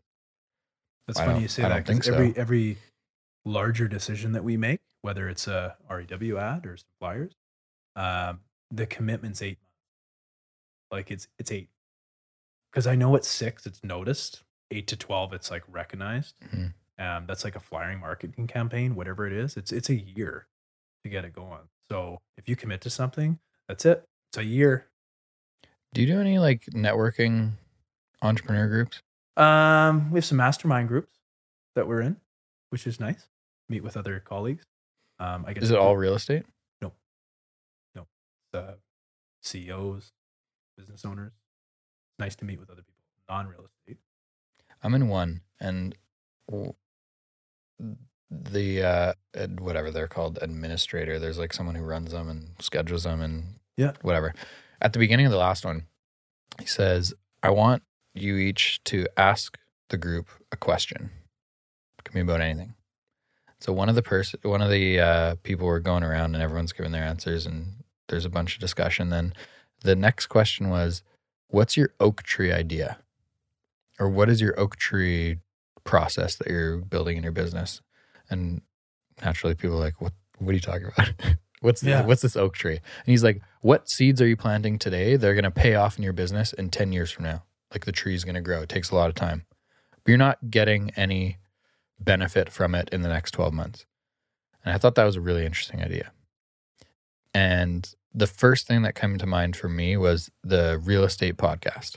And I think costs us a lot of money right now. Every month we're paying producer Carl. We're paying to advertise it on social media. We're like it costs money. It costs our time. And I'd say the return is very little. But in a decade from now and starting next week, we're going to be marketing it a lot better in the hopes of education, right? Like our goal with the podcast is to share knowledge that a lot of realtors don't know, but most consumers don't know. And so we just want like the interesting thing about our business is every single well, 99% of transactions that you do are with another agent. Mhm. So if that agent is more educated, is better, it communicates better, knows how to write a proper contract, knows how to negotiate based on sales and like they're going to go smoother. It makes your job easier, makes your job funner. Yeah. So this is our whole thing with the podcast is education for realtors and consumers. So that was my answer to this thing. Do, you have, you do you have an oak tree idea? Do you have like an oak tree process? Do you have something that like you're spending a lot of time, energy, money on today that you're seeing in a few years from now, a decade from now, that is going to be a big Um, I spend a well, I spend a lot of money every month on my business on all different all different things. We know where every penny is spent. Our business tracker shows the returns on the money, and uh, if you're not three to one on your money spend to return, kick it, get rid of it. You should be getting at least three to one back for every dollar you spend. Do you think it's that simple? Is it that simple? No, but I feel like it's it's not worth it. Because how do you 50-50 track? But how do you track the power of the social media that you've posted in the last eight years? You can't track that. What I can track is every person I can contact with. Is how'd you get my name? And then I got it. I got to let Diane know. Di, this girl, this guy in Trello. This is where he's from. This is where he's from. This is where he's from. I like to see that. I like to see it's working. Mm. Some things are working better than others. Um, even though something's not working, it doesn't mean it's not working. It's like a flyer, right? It's recognized, but they're not calling you. It's still working. That's why consistency is so huge. Like you say, I was like the flyer guy. Like Mail Out Monday was like my thing for 10 straight years, weekly, I know. send 1,000, 1,200, 1,000, 1,200 every week. It paid off, but it didn't pay off as much as this. Um, video and like the way you talk, the way you speak, you can, I, I already know you before I really know you. Okay. I don't know. I come in here and just know you're a good dude just because I see you all the time. You can't make it up. Right. So if you're a person that uh, wants to try new things, like you say, consistency, I would say get on the video, forget the door knocking, get on the video, give people educational stuff, provide value, let the interactions flow. Um, I did a TikTok the other day on that. Uh, we're predicted to drop another 30% or whatever the hell it was. And the interactions were nuts of just the general public. It's going more than that, bud Yeah. you're a greasy realtor, bud. Like I'm like, yeah, and like, uh, and, but you know what? Every comment, TikTok algorithm up, Yeah. up, and this, the quicker I comment on back to it, up, up. Trick is to reply to all these. You mentioned before, Yeah. Gary Vee. Yeah. Uh, Gary Vee, by the way, did a seminar. I think it was in Reno, and it's on YouTube. I'll send you the link. It was unbelievable. He did it for all realtors, and he talks about the next kind of three years in the real estate game and the importance of video and social media. And you should be posting. I think he said six to ten times a day. Yeah. Every day, seven days a week. And it's not it's not a post. A story is a post Sure. Um, something six to ten times a day, or you'll get decimated. Yeah.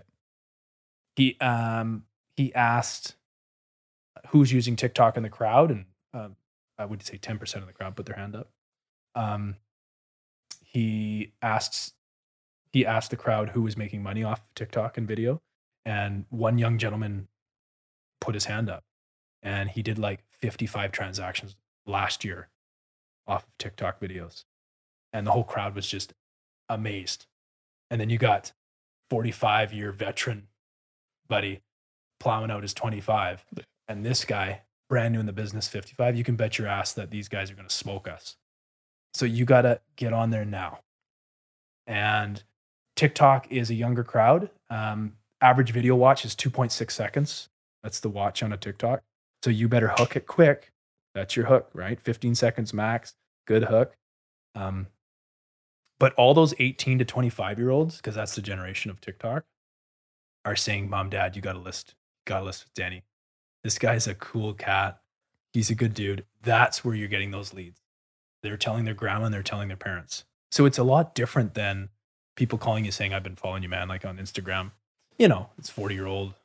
They've been following me for five years. But the 18 year old, to see Denny's just crushing the content, he's constant, he's giving good tips you can have some funny stuff um, on there, which is good. I mean, these these reels that you can do are hilarious. Some of them take off. Some people get a ton of business from it. Um, but if you're consistent with the video and the social media, I'm telling you right now, you're gonna do 50 plus deals a year. What is your so you're doing a lot of TikTok? I do zero. Uh, I would What- say a lot. I'm into. I've got into it a lot in the last 90 days Okay. um, by consistently posting my reels that I've done professionally filmed onto TikTok, and just choosing a um, trending song and making sure that TikTok is no more than 20 seconds, max 20 seconds, but like making sure that I have a good hook. Right. Um, what is that? Like, here's how I made an extra 30,000 a year in real estate. Who doesn't want to know that? Right. That was a big viewed video. This, I went to a same coffee shop every Tuesday, chatted with everybody in there, you know, met a bunch of people and sure enough, a bunch of people use me, right? Simply by getting a coffee once a week at the same spot. That's how I made an extra 30,000 a year from that coffee shop. So it's like that, it's just that hook. Like give people that, ah, that's good, right? Your Facebook ads are being rejected because of this. Oh, I got to know this because they're all getting rejected. Where's my money going, right? so you got to provide a really good hook. And that's what TikTok's important for that. Just like you got to get it off the bat. Thinking of content to do, if I was to give some advice, you better have at least two to three months worth of content planned and booked because it's a lot easier to film 20 at a time than it is to go film out two. Yeah. Just crank out 20. Just get in the mindset and crank it out. Um, as people try social media and videos, I would say on average for realtors, like I could count on my hand 33,000, 3,200 realtors in Fraser Valley. We don't have near what you guys have. We have like 3,200. I would say five of them, all males currently, are recognized on video as a realtor. Hmm. There's no female. I can't believe it. There, we have so many awesome female realtors, and not one of them stand out in video. The the potential there is wild. The one that I follow that I see often and pretty consistently is Christy Mas- Macero. Yeah, Christy's in our office. Yeah. uh, she has a team as well. Um, she's a really good realtor. Um, doesn't do a lot of like content stuff. Yeah. kind of. It's just more of the day to day, which Yeah. is great, but not all the time in face. Yeah. There's no one that stands out like that. So if you're a female realtor, the potential is wild. It's, it's wild. And so all these people try it and you kind of see them on video and you think, oh, he's trying it. Awesome. Danny, here he goes. And then two weeks later, he's gone. Yeah. No more video. That's it. No more intros in your video, no more educational videos. So if you stay consistent with the video, your business will will like 3x. So this is when I had this meeting with my buddy, uh, young realtor, and this happens pretty often. Like I get a lot of, you probably do too. First year realtors message you on Instagram saying, "Hey, can, can I meet you for a coffee? Ask you Yeah. questions," and it's the same message. Is like consistency is huge, But How do I make a million dollars? Well, man, to- you got to get a rock. No, Yeah. you gotta. yeah, I th- those questions are asked a lot. and and then so this guy had talked to a bunch of people and he had these so many different ideas. I said okay well what is the purpose of cold calling and door knocking? What is the purpose? It's like to get a listing. I said exactly. It's very very very short term thinking. Once you stop doing that so let's say you do it for six months. Maybe it results in a lead or two. Great you need to eat it helps but if you stop after six months dead all the work that you had done in cold calling and door knocking means nothing. Yeah. Literally zero. Do you have a website? No. That's important. Because every single day you can post a blog, you can post video, you can post new listings, you can post like Joe's top six picks of the week. Yep. Whatever. Foreclosures of the week. We might start seeing foreclosures soon. You might. And guess what that does for you long term? What? Well, you're just consistently building. You're building more SEO. You're building a really, really, really powerful marketing machine. It takes a lot of time and effort to do that. But every single minute that you're putting in and piece of content that you're putting into this website, to your social media, to whatever, is consistently growing. And you look like a busy realtor. People like to see people active. Where did Denny go? See, where did he go? No, stay on there. I, I think that's one thing that that I benefit from is like you're always on. You're always on because I'm always showing it. And, oh, I gotta I just it comes natural wherever I am just to make sure I show people what's working for me. If if there's no you know, if I'm getting 80 listings a year, uh, people want to know how. This is what works. Back to what we started talking about is like new agents into this industry how do you how do you succeed and being part of a team gives you so many benefits. One of which is you're seeing 100 transactions that basically propels you. You mentioned five years into your career. You have someone to go to at any time of day for advice on a contract and a term that you've never seen before. But I think the biggest thing is it gives you unlimited ammo to show the world that you're now being a busy realtor. You're not involved in every transaction. Nobody knows. Ni- uh, Nairi says the same thing to me. Well, it's not my listings. Why should I post them on my thing? It's the teams. You're part of the team. You you are involved in this. You're at the You you're came at the to house you showing, came to the talk house. about it. You Yeah. you. You're at the photo on. shoot. Talk about it. I agree. You, you if you When don't have anything to talk about and you don't have any listings to show, it's it's hard to look busy. But when there's stuff going on, post it. Post it. Show people you're rocking it. It took a few years, but it got to the point where like I have some friends that have siblings or cousins or like in-laws that are realtors. And so when they're buying and selling, they're using the in-law. Get it. But they're calling me and asking me for my advice before they're signing a contract with their in-law. Yeah. And that to me is almost like a bigger fuck yeah than getting their listing. Because deep down, you know, I love it. I You- love you it. know that they you're- know. you, they know that you're the guy. They know. but we're gonna give little little Liam We here have an to. opportunity, Yeah, right? we have to. Liam, you know, he's, he's eating Nutrigrains. He's got to get off the nudies. We have He's to. gotta My get brother would be steak. pissed. I don't use his wife. My brother would be upset. I can I feel that I feel that feeling when you just said that. Yeah. Of um I've had it I've had it before. Ty, we got it. we're gonna list, you know, with uh, my wife's nephew. Just got it. Uh what, what do you think? He What do you just thi- got where do you think we should be? That to me is that's the same, that's a compliment. Yeah. Because like I know if the Liam isn't around, you were listening together, but give the guy a chance, you know? And the way that I react towards you telling me that, the next one's mine. Then, then right? I, I, I, I, I done videos before on like burning bridges, um, and uh, for sale by owners, expiries, losing listings. I love those. We have, we have generated letters that we send to those people. So when I lose a listing or somebody is for sale by owner or somebody expires, um, they get a letter from me. For sale by owners, are, I send them a congratulations. I let them know that I'm excited for them, that they're giving a shot on their own. Yeah. They're trying to save money. And I'll be in contact with them weekly to let them know where we're at in the market. And I hit them. I hit them every week. I keep hitting them. And I'm I'm not burning a bridge on anything. I'm I'm go for it. Just keep keep doing it. Maybe you will save some money. But at the end of the day, I'm there. Losing a listing is important to be happy about it. Let them know that the realtor they chose is a good realtor. We're all trying to do a good job. So your chances are we're up against somebody that does a good job. So I let them know they're going to do a good job for you. You know, if it expires because they listed too high because they didn't list to us, they might come back to us, right? Or the next one, maybe they're going to buy and use us for the next one because we had a really good relationship. They were shocked that I answered like that.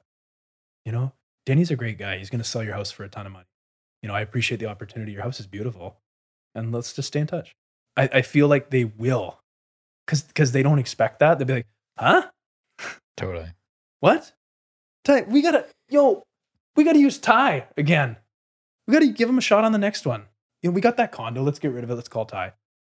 So that's one thing that I'm I'm really good at is just always staying positive and just looking at the bright side because like something will come from it. And um, that for sale by owner will call you and say, you persistent little shit. And that's what happened with one for sale by owner in particular, Henry Lee one of my one of my favorite all-time clients. Guy was in his 90s trying to sell all his condos for sale by owner, the leader newspaper in Surrey. And I called him up and uh, he said, You persistent little shit. so I listed it. But the tact that I said to him is that, listen, Henry, you're in the paper at 150. It was 149.9, little condo in Newton. And I said, uh, why don't we put it for 169.9? You get MLS service and you net the same, if not more. And he couldn't, he's like, huh? How does that work? I'm like, listen, minus the commissions, if I sell it for 155, you are going to make money. If you said 140 is your bottom line and I sell for 155, you are making 3000. And he goes, I'll give it a shot. So we list for 169, we sell for 168 in 3 days. He netted 9k more than what he was going to ask for. He netted 9,000 more. Yeah. And he says to me, I have four more of these. so we sold four more. That was the best. It was just the best. He has since passed on. Um, but, you know, just that, just the persistence, staying positive. Uh, if somebody says, somebody says no, respect the no, but like give them, keep giving them value too. My brother bought a house with uh, someone else Your brother, two years ago, year and a half ago. is his name Liam? No. No. Okay. And uh, I had a few people ask me about it, and I said, I congratulated him. I brought him. I brought him a bottle of wine. Yeah. And I said, Was it one of his buddies? uh, it was like a guy he went to high school with, and yeah, yeah. Anyway, the point of the story is, you got in this business, in any sales business, the, your reputation is the only thing that matters. It is. whether it is building a reputation online with your website and your social media or your in-person reputation how you treat people how you respond to those situations what is the purpose what is it going to do when you cuss someone out like i had a buddy in uh, high school buddy who i probably showed like 25 30 condos to five years ago and and then he calls me one day we had lost on a couple multiple offers. I think this is 2016. Calls me one uh like a few days later and he's like, Man, I feel terrible. I'm like, dude, just talk to me. Everything's gonna be okay. yeah. Don't worry about it. It's like my landlord just called and uh said they're thinking about selling the condo, so they're gonna have a realtor come in and, and take photos and stuff. And I asked him if we could buy it because we really like this place. I said, That's fucking awesome. Yeah. He's like, Well, I don't really know what to do. we've had these conversations, but we haven't really, we've talked about a number, but like, and I said, Excellent. What are you doing in 30 minutes? He's like, Well, I'm at work. Said, Okay, I'll come by. I'll bring a contract. I'll show you how to write it. You tell me if you want subjects in there. You tell me what the details are. I'll just white out my name and my brokerage and uh, I'll help you with the subject removal and like get it. If you do, you you want to buy this thing, it's like yeah, we really like it here. Okay, awesome. So I help him. He buys the condo. He's very grateful. I give him a high five, bring him some beer, celebrate with him. Two years later, he goes to sell that, buys a uh, a duplex with me. That was two years ago, and in the last 24 months, I've done six transactions with his family. That's a great story. It's all about your reputation. You didn't- Any you- young realtor out there. But you never thought at the time that you wrote that, you never thought about what's this going to bring me in the future. No, you think about like helping people, right? Real estate is so intimidating for so Mm-hmm. many consumers, right? It's a lot of money. A lot of people in Greater Big decision. Vancouver, what's the average income in Greater Vancouver? 50, 60 grand. They're saving pennies every single month to try to afford that step up to the townhouse or whatever it may be because they just had a second kid, whatever. I it's think a people um, business. You got to understand that like so many emotions are involved in buying a house for your family, for your kids, for your dog, whatever, the neighborhood, the school. It's not about money. It's about relationships. relationships. I just listen. So important. Colleagues, relationships. Yeah. Uh, how you treat each other. Um, that lasting impression. Um, three years into the business, I was 25 years old, and I met a guy from Remax Pro Group in Ladner. He has retired since. Russ Nugent was his name. He was an absolute beauty. Yeah. I'll never forget this. It's just it's the way that you sh- that other realtors should treat each other. We're talking about a condo in Newton for 160 grand, and um, my listing, and it's possession day, so I'm going to meet him there. And Russ pulls up in his little Cadillac, and he's a he's a beauty. He's kind, he's polite, he's thankful for the service, and he opens his trunk and he has a bottle of wine. And I'm thinking he's he's for sure bringing this to his buyer, right? And he gives it to me, and he says, "This is for you and your girl." It's one of my favorites. My wife and I love it. Pair it with a nice steak. It's just delicious. It's one of my favorite wines. And I and I've never at that moment got a bottle of wine from any realtor or a gift. And just the way it made me feel, it was twenty dollars out of his jeans. But like the way he said it, the way he gave it to me, it was his personal favorite. He didn't just go grab it. He grabbed like one that was his favorite. And he said to me, like, you provided the Stratadox when you could. You came and opened up for access because I didn't have a lockbox key. Like, I, I appreciate that. Um, at that very moment, my whole the way I treated people changed. I think about Russ all the time. I have his I have his address where he retired to on the island, and he's just a beauty. Um, that that moment in my career changed the way I treated other realtors. So, Dev and me make it a point on possession day that we bring a bottle of wine to that realtor, and every single time they're shocked. they think that I'm going to give it to their client. They, they, I, what's this for? Every single person says the same thing. What's this for? I'm like, Dev, best 20 bucks we're ever going to spend because they're going to, they're going to remember that. And chances are we're going to get involved in something somewhere. There's some listing and we're not on that side. They're on the other side. And they're like, Ty and Dev, they brought us out wine that time, right? Smallest gesture that you can do as an agent is treat somebody else like that, like the way they want to be treated, um, especially in this market and relationships. And they'll remember you forever. And Russ, I remember that day. I remember how I was feeling. I remember what you did for me, and I just it's just a it's a good feel good story of just a really good person. For some reason, in most interactions with realtors, people think their their natural reaction is defensive. Their natural thought process is, "I'm going against this guy, and we're going to butt heads, and someone is going to pull the tug of war farther than the other, and they're going to win." Yeah, it's not the truth. The truth is, we're working together to help people to put them in the situations that they want to be in, right? Seller Jane wants to sell their condo for 500 grand. Buyer Jim is buying his first condo. Jane's trying to go up upsize, right? Like, right. There needs to be needs more to be camaraderie, replaced. man. Yeah. In this stuff. And when you get a phone call from a buyer's agent and says, Hey, your seller signed a contract and they said they were going to professionally clean it and it is not clean. Right. Can you help me out? Right. The answer should be not go fuck yourself. That should be like, but the way the way right, that you man. ask that, I think that changes everything. Not sending some email saying, "Hey, yeah, do yeah. you actually read your contracts, bud? yeah, I'm going to hang out with Liam. Like, you need to the, when you say, you know what, you know what, Denny, like that was that was in the contract, man. Like, is there any way? Do you want to go halfers on this? Like, I'll line it up. You go halfers. Are we cool? I'll send you the invoice it's to be yes. It's to be let's do it to make them happy. But I won't mention the realtor's name, South Surrey Townhouse, uh, Unit 93. We just ended up selling it. And this realtor says to me, um, the dishwasher isn't working. What are you going to do about it? That's the message. Possession day was on a Saturday and they didn't go into the unit till two and a half weeks later. So, w- could something have happened after that? Maybe, right? Was there a professional inspection there? Yeah, we had one and it, it was working fine, but it's not working now. Well, the way that you asked me that, if you would have just changed the scenery, we would have maybe figured something out. But instead, nope, you got an inspection and you moved in 14 days later, right? So the relationships are important. Show me the respect off the bat. We're gold. We're gold. You want 200 bucks from me for cleaning?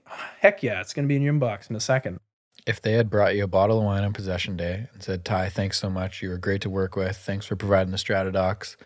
And then they called you two weeks later and they said, Ty, I'm really sorry to make this phone call, man. Like, it sucks. My buyers took a couple weeks to move in. I'm not sure why. I don't know what happened in those two weeks. Maybe a mouse got into the house. Maybe it chewed up the the drainage pipes of the uh, dragonfly, man. yeah, what, of the dishwasher.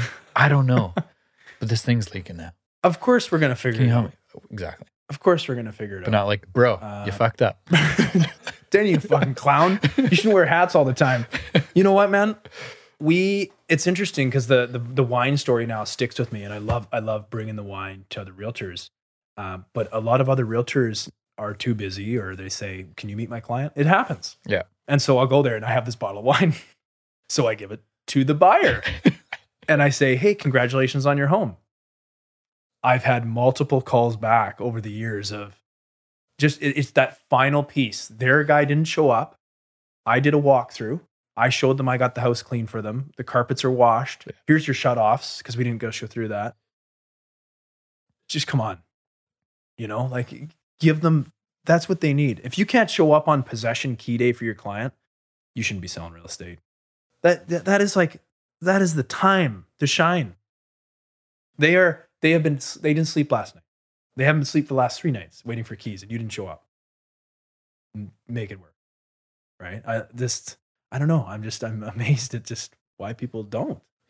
Um, I'm the one giving your client a bottle of wine and not on purpose because you didn't show up. It's just what I do. The wine's got to go somewhere.